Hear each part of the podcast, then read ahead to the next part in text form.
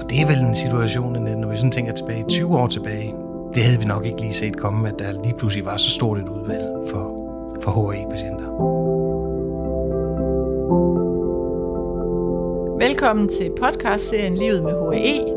I dag har jeg fået besøg af Henrik, som jeg har kendt igennem mange år. Henrik er både HAE-patient og også formand for Patientforeningen. Velkommen til, Henrik. Tusind tak skal du have, Annette. Jamen, vi har jo aftalt, at vi lige hver især introducerer os kort. Øh, så jeg kan jo lægge ud.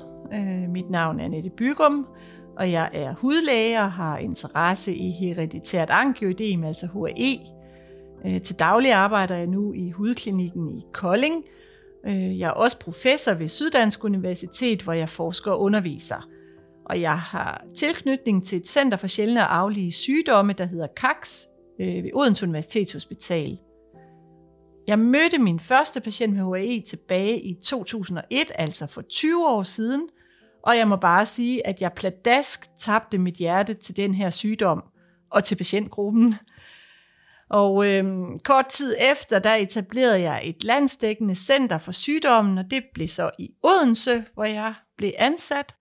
Og indtil for nylig har jeg jo arbejdet der i HAE-centret og forsket i HAE, og jeg har blandt andet skrevet en doktordisputat omkring den her sygdom tilbage i 2014. Ja, så kan jeg fortælle, at jeg hedder Henrik Balle Bøjsen, og jeg er 55 år gammel.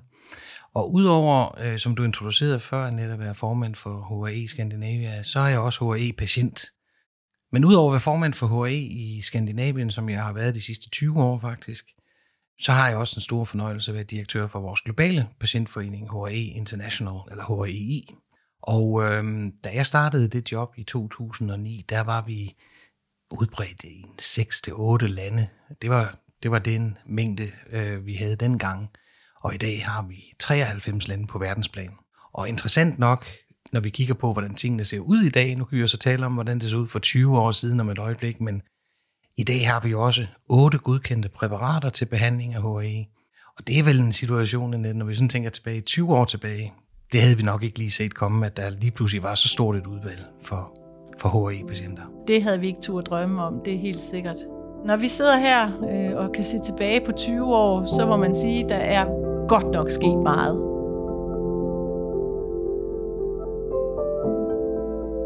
Nu kender du jo også min historie, men, men øh, jeg får jo i virkeligheden først en diagnose som 17-årig, og det er vel sådan cirka en 12 år efter, at mine første symptomer var der. Ja, som 5-årig, 7-årig havde jeg jo de her maveanfald uden at vi anede noget om, hvad det her det var for noget. Og øh, vi har jo set det hos min mor også, som jo ofte var syg netop i juleperioder, eller i perioder, hvor der var stress eller noget, man glædede sig til. Som 17-årig kommer jeg jo på intensivafdelingen på Sønderborg sygehus faktisk, på grund af det, der så senere viser sig at være et lavningssystem, altså en hævelse i luftvejene. Og øh, er utrolig heldig at møde en ung læge, faktisk fra Østeuropa. Jeg husker ikke lige, hvilket land det var, men han har i hvert fald sådan, han var forholdsvis nyuddannet, og øh, sagde, at det her, det havde han set før. Og han henviste mig faktisk dengang, og det er jo, ja, det er jo tilbage i begyndelsen af 80'erne, midt 80'erne, til øh, Zakaria på Marcelisborg, hvor øh, den første øjenåbner for mig jo kom netop det der med at få en diagnose. Og hvordan var det så at få sådan en diagnose på det tidspunkt, kan man sige? Der var jo ikke rigtig den store viden omkring HAE. Ja, så får man diagnosen der som 17-årig, og, og hvad betyder det egentlig? Ikke? Altså, hvad, hvad kan man... Øh, på den ene side er det jo øh, rart at få en afklaring af de ting, man i så mange år ikke har anet, hvad var. Jeg har jo været frataget øh, skalddyr og, og fisk, man ikke måtte spise, fordi man mente, det var allergi over for, for lige præcis de fødevarer. Det var det jo naturligvis ikke. Og øh, jeg fik jo også som niårig fjernet min, min blindtarm, som, som heller ikke var betændt. Øh, så, så det, der har jo været en masse ting, hvor der har været fejldiagnoser undervejs i, Klassiske i forløbet. historier. Så på den ene side var det jo godt at få en diagnose. Øh, på den anden side var tvivlen, hvad, hvad gør man så herfra? Og øh, der var jo ikke forfærdeligt mange behandlingsmuligheder. Den eneste mulighed, der i virkeligheden lå for mit vedkommende, det var anabolske steroider, som jeg så blev behandlet med i 17 år ja, faktisk fra, fra 83 der, så frem til år 2000 og 2001 cirka, hvor, hvor vi jo så mødte hinanden. Jeg var ikke din første patient, men øh, du var den første læge, kan man sige, som for alvor tog netop det her patientens tag med ind i spillet. Her var det ikke bare et spørgsmål om, at rammerne var stukket ud på forhånd, men her var der et ønske om, hvordan kan vi løse et problem, som jo i mit tilfælde var efter 17 års androgenbehandling, en blodprop i hjertet, og der kan man sige, at efter den var der androgenbehandling ligesom ikke længere en mulighed. Og det kan jeg tydeligt huske, Henrik, fordi du var min patient nummer tre. Ja. Så jeg havde ligesom mødt min første patient der i Aarhus, en ung pige på 14 år, øh, som blev henvist med nogle maveanfald, og det synes jeg var lidt mærkeligt, fordi det var jo en hudafdeling. Men det viste sig jo så, at det var fordi, der var HAE i familien, så de vidste godt, at hendes mavesmerter, det skyldtes hævelser indvendigt. Og så blev hendes far også min patient, fordi han havde også sygdommen. Og der var jeg så begyndt at, der var som sagt, jeg havde faktisk lidt tabt mit hjerte, fordi jeg synes, det var sådan en meget interessant og meget mystisk sygdom. Altså simpelthen så mærkeligt, at man kan få hævelser udvendigt, som alle kan se, men de fleste tror er allergi, og så kan man få hævelser indvendigt, hvor det jo jeg viser sig som tarmslynge eller blindtarmsbetændelse, men det får man jo ikke flere gange. Og så det her, som jo sjældent er, øh, gør sig gældende for hudsygdomme, at du faktisk kan risikere at dø af sygdommen. Det var en stor udfordring, og det talte også til mig som læge, hvor man måske har uddannet sig, fordi man tror, man skal ud og redde liv, og man redder ikke så mange liv som hudlæge. Det var en oplagt chance. Ja, det var der. Og så øh, var det jo egentlig, du kom sådan lidt dumpende, fordi at du jo havde egentlig gået ved Zakaria, og han havde passet dig. Og så er det, du ryger ind med den der blodprop i hjertet. Hvor gammel var du? Jamen, jeg var præcis øh, 34 år på det tidspunkt. Og som der var øh, flere kardiologer, der også sagde på det, der var ikke nogen ting, der tydede på, at jeg skulle have haft en blodprop på det tidspunkt der. Der var selvfølgelig øh, en masse opmærksomhed omkring den her sag her, og, og, og jeg vil sige, jeg havde jo ikke øh, koblet den sammen, øh, hverken med behandlingen eller med øh, HRE som sådan. Øh, det er jo først noget, der er kommet senere, og i takt med, at vi har lært hinanden at kende, og hvor vi har haft nogle utrolig gode dialoger omkring det her med, øh, hvordan HRE egentlig påvirker øh, og kan påvirke patienter. Men jeg tror også, at man som patient, øh, når man har en, øh, når man bliver gjort opmærksom på, at man har diagnosen, og når man på det tidspunkt, 20 år plus tilbage, hvor behandlingsmulighederne er relativt begrænsede, og hvor modstanden egentlig har været størst, øh, mere end medvinden, øh, når man var i sundhedssystemet, for at være helt ærlig, ikke? jamen så er det en utrolig lettelse som patient at komme til en læge, som forstår et begreb, der hedder livskvalitet, og ser det fra en helt anden vinkel, end det nogensinde er blevet belyst af de læger, der har tidligere haft med HA at gøre. Det kan godt være, at der har været en, at det jo har været en god løsning for mange patienter med, med anaboliske steroider i en periode, og det har det jo også været for mit vedkommende i forhold til HR1. Men så stoppede spillet ligesom der, indtil vi fik dig, Annette, på banen, og indtil at der kom den her forståelse for livskvalitet, øh, og også en forståelse af, at det her jo potentielt er en livstruende diagnose. Og der nytter det jo ikke noget, at man kun har en forebyggende præparat liggende i skuffen derhjemme, hvis man står med et lavringssystem lige pludselig. Og det ved vi jo, at, at det har vi jo så også lært tiden hen, at selvom man er på en forebyggende behandling, som man, de anaboliske steroider jo også var, jamen, så er det jo ikke safe home run, om jeg så må sige, så, så, så har man jo altså stadigvæk en risiko for at blive udsat for og disponeret med et øh, lavringssystem for eksempel.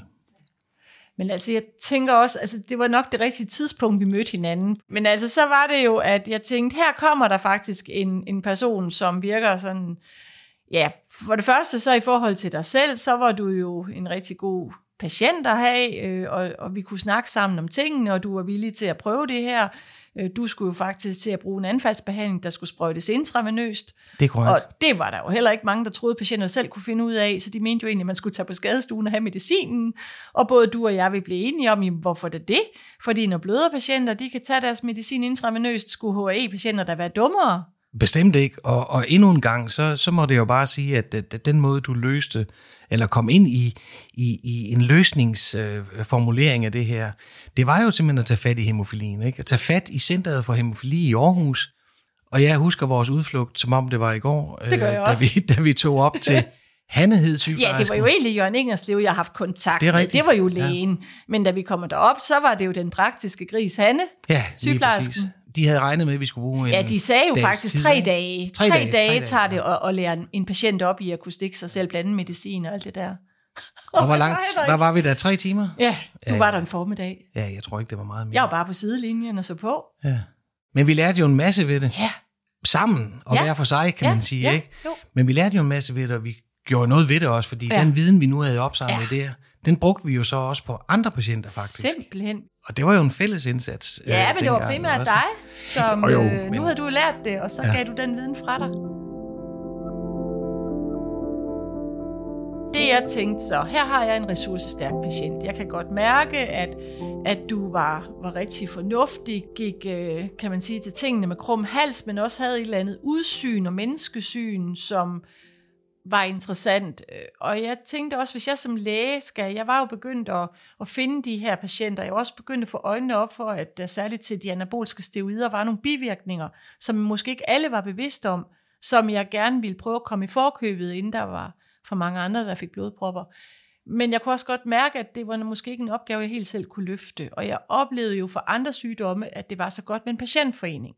Så lige pludselig, så, så siger jeg så til dig, Henrik, hvad så? Kunne du ikke tænke dig at lave en patientforening? Ja, det er fuldstændig rigtigt, og, og øh, øh, det var jo ikke på nogen måde et pres, øh, øh, men, men, men igen, det var naturligt, fordi jeg vidste, jeg havde dig med øh, som sparringspartner i det her. Det var en helt naturlig proces på det tidspunkt. Øh, nøjagtigt som du var mit ønske jo på det tidspunkt øh, meget klart øh, og utvetydigt, at at hvis vi kan undgå, at der er en eneste patient mere, der skal have en blodprop på grund af anabolske steroider, jamen så gør vi, hvad vi kan for at, at nå i mål med det.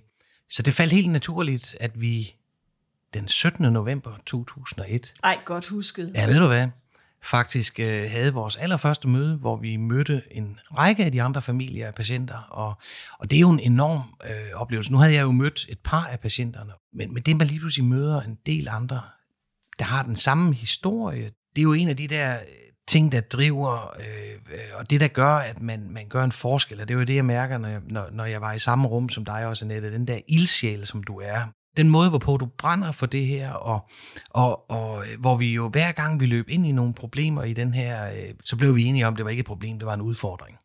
Og, og vi fandt en vej ud af det, vi fandt en vej, der, der var til gavn for, for, for patienterne i Danmark. Og jeg husker jo en publikation, du lavede, øh, var det været? Det har været en 8-10 år inde i vores forløb her, øh, hvor, hvor øh, 2008 måske, eller deromkring, hvor, øh, hvor, hvor du beskriver livskvalitetsforandringen fra patienter, der kommer på en selvadministration med, øh, med, med det her nye øh, intravenøse øh, præparat. Ikke? Jo, jeg målte det før og efter, Ja, og det er der var ikke nogen gode måleredskaber, så jeg blev nødt til at bruge et eller andet med livskvalitet, der blev brugt til hudsygdomme, til nældefeber, og det er jo ikke helt det samme. Men, men det viste jo stadigvæk noget, og sidenhen har vi jo så udviklet nogle meget mere finfølende måleredskaber. Men det der med livskvaliteten, ja, det har du ret, det har altid ligget mit hjerte nær for mine patienter.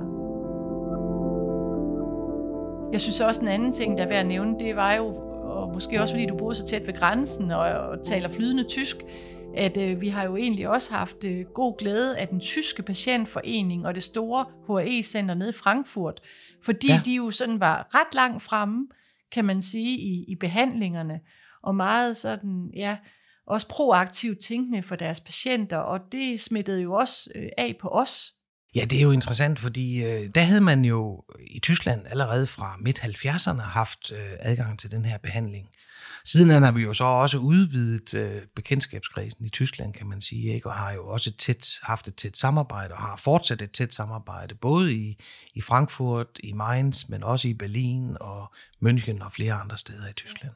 der var tiden også lidt øh, med mig, fordi da jeg så begyndte at interessere mig for HRE, så, øh, så var det, at øh, der blev, kan man sige, udmyndtet nogle EU-midler til at forske i sjældne sygdomme.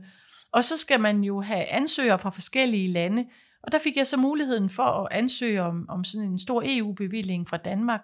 Og det vil sige, så møder man jo eksperter. Jeg husker jo den første ekspert i Italien, den gamle dr. Agostoni, som jo var cirka 80 år gammel og krumrykket og havde jo bygget det italienske HE-center i Milano op med 600 patienter. Han var det mest elskelige gamle mand. Og så gik han jo på pension og lever jo heller ikke mere. Og så gav han jo stafetten videre til Marco Ciccardi, som så var, kan man sige, ja, han har jo så også arbejdet, han lever heller ikke mere desværre, men han har jo arbejdet med HE i 50 år. Så for mig, sådan at være helt ung, og jeg løb jo også ind i nogle ting, og jeg gerne ville spørge en ekspert, men så kunne man jo bare lige spørge sine venner. Og, og det er jo en af de ting, jeg synes, der er så, øh, der karakteriserer HAE så godt. Ikke? Altså, det er jo ikke bare en diagnose. Her opbygger man et netværk, her opbygger man et venskab øh, globalt. Fordi den historie, du fortæller fra, fra, fra den lægelige side, så har jeg jo på nøjagtig samme måde haft kontakt med patientforeninger i de forskellige lande, og fra 2009 af jo haft fornøjelsen at arbejde mere eller mindre fuldtid på det her, og i hvert fald være med til at bygge vores globale organisationer op. Ikke? Og, og, og det jeg hører i dag er jo, og det gælder jo også, når vi har globale øh, øh konferencer og forsamlinger, det er jo, at en ting er selvfølgelig den nye viden, vi kan føre på hver eneste gang, men det netværk, der opstår, det græsrådsbevægelse, der sker blandt patienter, når de mødes og taler om, hvorfor har vi adgang til det, når I ikke har, eller omvendt. Ikke? Øh, det, det der, det der sker, det er, er, er, er så meget værd, at det er næsten umuligt at beskrive. Det her samarbejde, som jo ikke bare har været isoleret læger for sig og patienter for sig, men det har jo i høj grad været samlet i, i, øh, i et stærkt samarbejde, både læger og patienter imellem, men også med industrien. Og det har gjort, at vi har været i stand til at vise, at her har vi en velstruktureret global globalt netværk, om du vil, ikke? Af, af, af mennesker, som, som, som har det samme mål, nemlig at sikre, at det her skal simpelthen ikke være en diagnose, folk dør af længere. Det skal være noget, vi, vi kan komme videre og leve et normalt liv. Ja, det er jo faktisk det, der har været mottoet. Altså det, det, det, og det, i starten, der tænkte jeg jo, jeg var sådan lidt, bare vi kan redde liv. Og som du siger, jamen bare vi kan forhindre de der blodpropper. Men, men efter nogle år, så blev målet lige pludselig leve et normalt liv. Ja, lige præcis. Ja. Hvad det så end måtte være, ikke?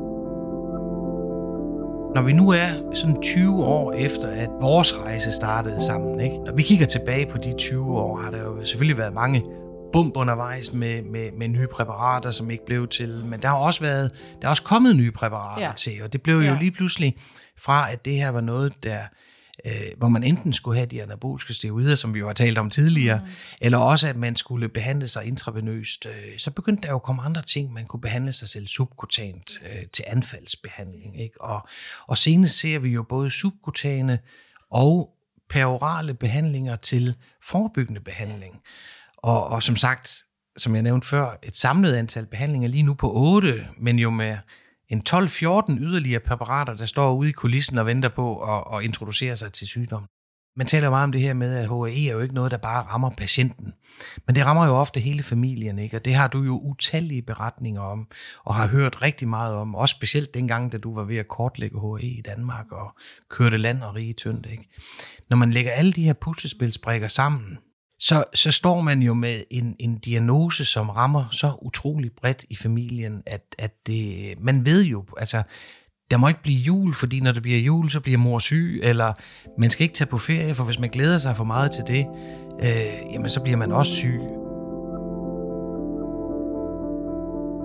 Og så synes jeg, det er så fint med dit engagement i HAI, fordi nu er vi ved at have vores på det tørre, altså sådan. Der er i hvert fald ikke nogen, der dør af HAI og jeg tænker bivirkningsmæssigt, der er vi også ved at få luet lidt, lidt ud i det, og, og ved, hvordan og hvorledes. Ikke? Så er der så Skandinavien, hvor vi nok i Danmark, hvis jeg må selv sige det, hvad siger du Henrik? Altså, vi har da nok ligesom været længst frem i skoene, og, og med at få nogle af de nye behandlinger etableret og godkendt og brugt, ikke mindst. Men man kan sige, nu siger du, tre, var det 93 øh, medlemslande? I har? 93 medlemslande, ja. ja. Øh, fordi at der er jo steder i verden, hvor der er HE-patienter, som selvfølgelig er der nogle, mange steder, hvor de ikke er blevet diagnostiseret, øh, og det kan også gå nogen rundt i Danmark, men når man så har diagnosen, så er der faktisk steder, hvor man så ikke har noget behandlingstilbud. Så, så det er jo der, jeg tænker også, at der skal laves en indsats, fordi vi lever jo, ja, som sagt globalt, vi har jo også ansvar, altså vi er jo bare mennesker Jamen, alle sammen. Og... Fuldstændig enig, Annette. Og, og desværre er det jo alt, alt, alt for mange steder, øh, at man ikke har adgang til, til de nye præparater. Og, og, og der har du jo fuldstændig ret. Det er jo, vi skal jo ikke kigge ret meget længere væk end, end nabolandene omkring os, både i Norge og Sverige, hvor der er begrænset adgang til, til, til de her præparater. Noget, som vi jo arbejder på hver eneste dag for at sikre, at der er en forståelse af, at det godt også samfundsøkonomisk kan betale sig at behandle en HAE-patient rigtigt første gang, hver gang det skal hverken du eller lytterne her heller ikke være i tvivl om, at, at øh, noget af det, vi lægger utrolig stor vægt på, når vi er i dialog med farmavirksomhederne, er jo netop det her med at sikre, at vi får skabt en platform, som er bæredygtig, på den lange bane, altså som også kommer ud og hjælper de steder, hvor der ikke nødvendigvis er adgang til medicin i dag. Og det er derfor, det er så super vigtigt for os, at der kommer nye præparater til hele tiden, at vi har opbakningen for vores patienter, både i Skandinavien, at folk fortsætter med at være medlemmer, selvom de har det godt, og selvom de ikke føler sig syge længere, ikke? men at de fortsætter at være medlemmer og bakker op omkring det arbejde, der bliver gjort for at sikre deres medicin i fremtiden, og til de fremtidige generationer. For vi tror på, at det bliver meget nemmere at være patient fremadrettet. Det kan godt være lige i øjeblikket, man kan slet ikke forestille sig, at det bliver bedre, men det tror jeg faktisk på, at det gør. Det bliver endnu nemmere. Og samtidig med, at det bliver endnu nemmere, så bliver der produceret mere og mere, og der bliver en større konkurrence derude. Og det betyder også, at vi kan lægge noget commitment på medicinalvirksomhederne til at stille op i de lande, hvor man ikke har råd til noget. Lige præcis. Det er rigtig godt, I har det med os. Synes du så ikke bare, at det har været 20 gode år? Det har været 20 fantastiske år, ja. og nu skal vi have gang i endnu 20 gode år, og vi skal bare sørge for at, at sikre, at du også bliver en del af den. Og så skal vi have de unge generationer, altså man kan sige, øh, så vidt jeg ja. ved, så har du i hvert fald givet sygdommen til, videre til, til din datter. Det er rigtigt. Og, øh, og sådan er det jo. Jeg kan næsten ikke lade være med lige at sige, at, at normalt, når man snakker om HAE, så er det jo der, man oplever den sjældne person og den sjældne rummet. Men når familien derhjemme er samlet, ja. hvor fem ud af seks har diagnosen, ja. så er det lige pludselig meget sjældent at ikke fejle noget længere. Ja.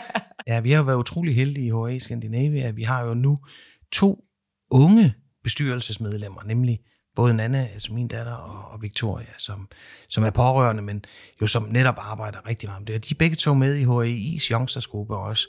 Og det er et par fantastiske eksempler på, hvordan det her globale netværk giver nogle nye kontakter, nogle nye muligheder og nogle nye udfordringer i livet. Skal vi ikke lade det være de afsluttende ord, Henrik? Så jeg vil gerne uh, sige tak for en rigtig god snak. Selv tak, Annette. Det her var fjerde og sidste udsendelse i podcastserien Livet med HAE.